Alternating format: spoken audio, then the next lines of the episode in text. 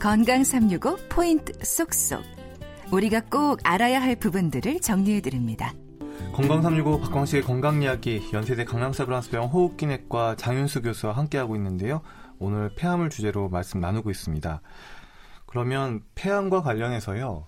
예, 증상이 있습니까? 보통 초기 증상 같은 경우는 잘 알려져 있지 않은데요. 건강검진 한 주된 이유가 증상 발생하기 전에 즉 조기에 발견하기 위해서 하는 거거든요. 이제 호흡기 증상 그러면은 기침, 객혈, 객담, 호흡곤란, 흉통 이렇게 다섯 가지 말하는데 이 모든 것들이 중요한 장기를 침범해야 나타나거든요. 객혈이 있다. 가래에서 피가 묻어 나온다 그러면은 기관지를 침범하고 거기에는 기관지 동맥까지도 건드려야지 피가 나는 건데 아 좀 큰 기관지를 건드렸다 이렇게 하면 보통 이기가 넘어가는 경우가 많죠. 그다음에 기관지 거기를 침범했다. 특히 기침이 자꾸 나온다. 이것도 어느 정도의 중요한 큰 기관지를 침범했다는 그런 이야기가 되겠고 숨차다 그러면은 아 심장이나 큰 혈관이나 아니면 큰 기관지를 침범했기 때문에 숨이 찬 거거든요. 네. 숨 차면은 굉장히 이제 병이 깊은 경우가 많습니다. 또 흉통이 발생했다. 아 이것도 흉곽을 싸고 있는 갈비뼈라든지 아니면은 중요한 척추뼈라든지 이런 걸 침범한 경우가 생기거든요. 이것도 아 조금 병이 진행한 경우를 예측할 수 있는 증상들이 되겠습니다. 네. 폐암의 경우에 있어서 이 전이의 위험이 어느 정도입니까? 상당히 높나요? 이제 폐암은 딴 장기에 생기는 암하고 가장 큰 차이점이 뭐냐?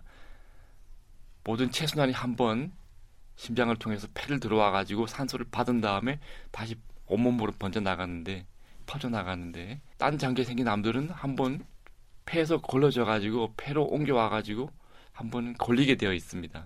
즉 폐에서 한번 딴 장기로 옮겨가는 것을 한번 걸러주는데 폐에 생긴 것들은 처음부터 바로 중요한 장기로 옮겨갈 수 있거든요.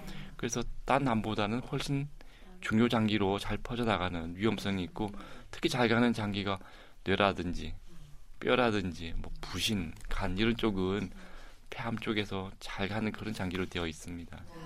네. 요즘 폐암에 있어서 조기 검진이 얘기되고 있는데요.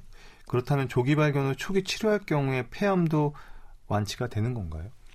그럼요. 폐암은 만약에 한쪽에만 있고 중요 장기를 침범하지 않고 임파선 전이 없으면은 수술만으로도 완치율을 70% 이상, 어떤 경우는 90% 이상 기대할 수 있습니다. 그러니까 조기 검진은 분명히 가치 있고 고위험군에서는 시행해야 되는 중요한 건강을 지키는 방법이 되겠습니다. 그렇다면 이 조기 검진을 위한 방법으로 흉부 엑스레이 촬영도 있을 거고 CT도 있을 것 같고요. 또 MRI도 또 해당되는지 좀 궁금합니다. 네. 2000년대 초반 즉 그때 미국에서 PLCO 이렇게 해가지고 큰 연구가 있었습니다. 이제 폐암을 조기 검진하는 데 있어가지고 엑스레이 찍으면 도움이 될까 그런 의문을 가지고서 시행했는데 무려 15만 명이나 대상으로 했습니다. 근데 이제 분명히 폐암은 잘 발견하는데 발견해놓고 보니까는 어느 정도 진행이 된 상태로 발견돼가지고 아 이거는 발견은 됐지만은 치료 성적을 올리는 데는 크게 도움이 안 된다. 이런 게 증명이 되었습니다. 그러니까 치료 불가능한 상태로 암을 발견하는 데는 의미가 없다. 이렇게 돼서 엑스레이는 권하지 않고 있는 방법이 되겠습니다. 이제 그래서 그 뒤로 한 연구가 CT를 찍어주는 것인데 CT는 분명히 치료 가능한 조기 폐암을 발견하는데 유용한 걸로 되어 있습니다. 그리고 MRI 많이 이야기해 보시는데 MRI는 몸에 유해성이 없죠. 그래가지고 많이 선호하는데 폐라는 게 대부분 공기로 차 있는 그런 장기가 돼가지고 폐암 조기 진단하는 데서 MRI가 크게 도움이 되지를 못합니다. 대신에 MRI는 그 심장을 침범했느냐, 대동맥을 침범했느냐, 아니면은 주변의 주요 장기를 침범했느냐 할 때 그런 거 구분할 때 굉장히 유용한데 조기 진단 조그만 병수를 발견하는 데는 한계가 있다 이렇게 보시면 되겠습니다. 초음파도 마찬가지로 공기를 투과하는데 한계가 있기 때문에 가슴에 병을 진단하는 데는 큰 도움이 되지 못하고 있습니다. 네. 그러면 조기 검진에 있어서 폐암에 있어서 CT가 도움이 된다 이렇게 정리할 수가 있겠는데요. 그러면 이 CT 저선양 폐 CT를 좀 찍어야 되는 분들 신경 써야 하는 분들은 어떤 경우일까요?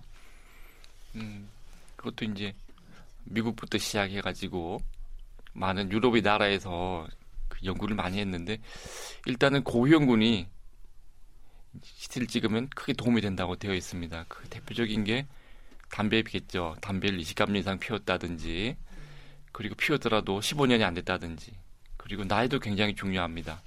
나이가 55세가 넘었다든지 그러면은 현재 담배 흡연을 하고 있으면은 매년 한 번씩 저선량으로 찍어봐야 된다 이런 이야기가 있습니다. 그러니까 55세 이상이면서 그리고 20감년 이상 이상은. 피우신 분. 예, 흡연자고 끊은 지 만약 피웠더라도 끊은 지 15년이 안 되시는 분들은 매년 하셔야 된다.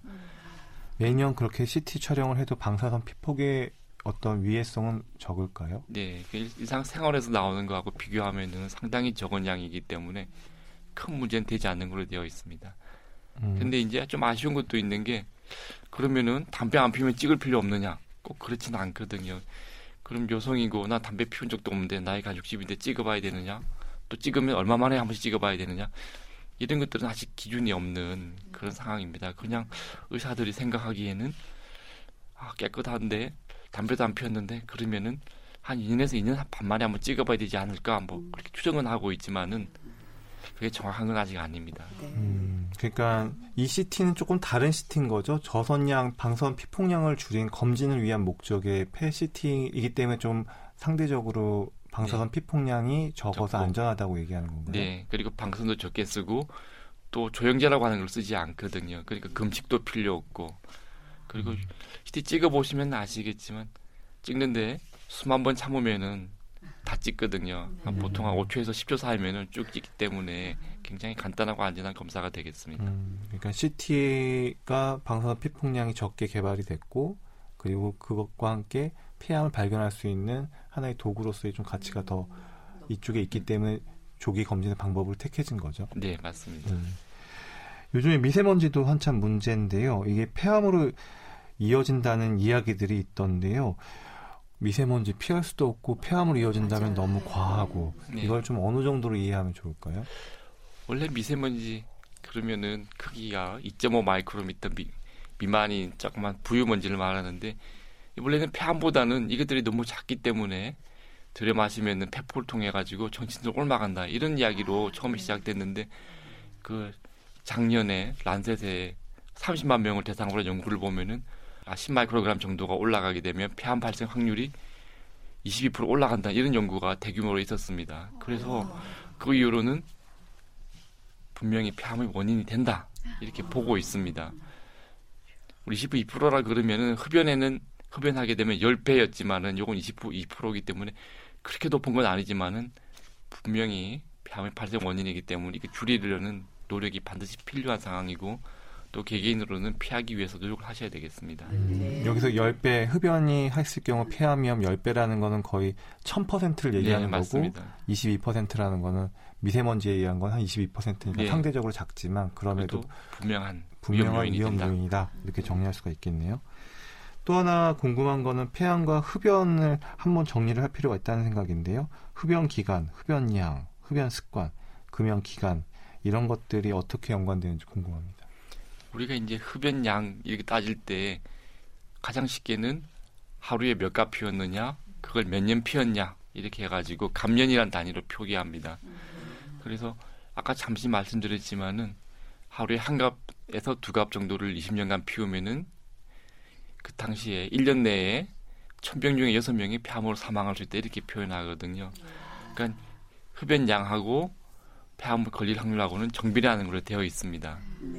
그리고 아까 돌연변이도 잠시 말씀드렸지만은 15개 피면은 체내에 돌연변이 하나 딱 생긴다고 되어 있거든요. 그러니까 한 한갑 피면은 돌연변이 한 개 이상 생깁니다. 그러니까 정비례하기 때문에 흡연량하고 폐암 발생률하고는 정비례한다.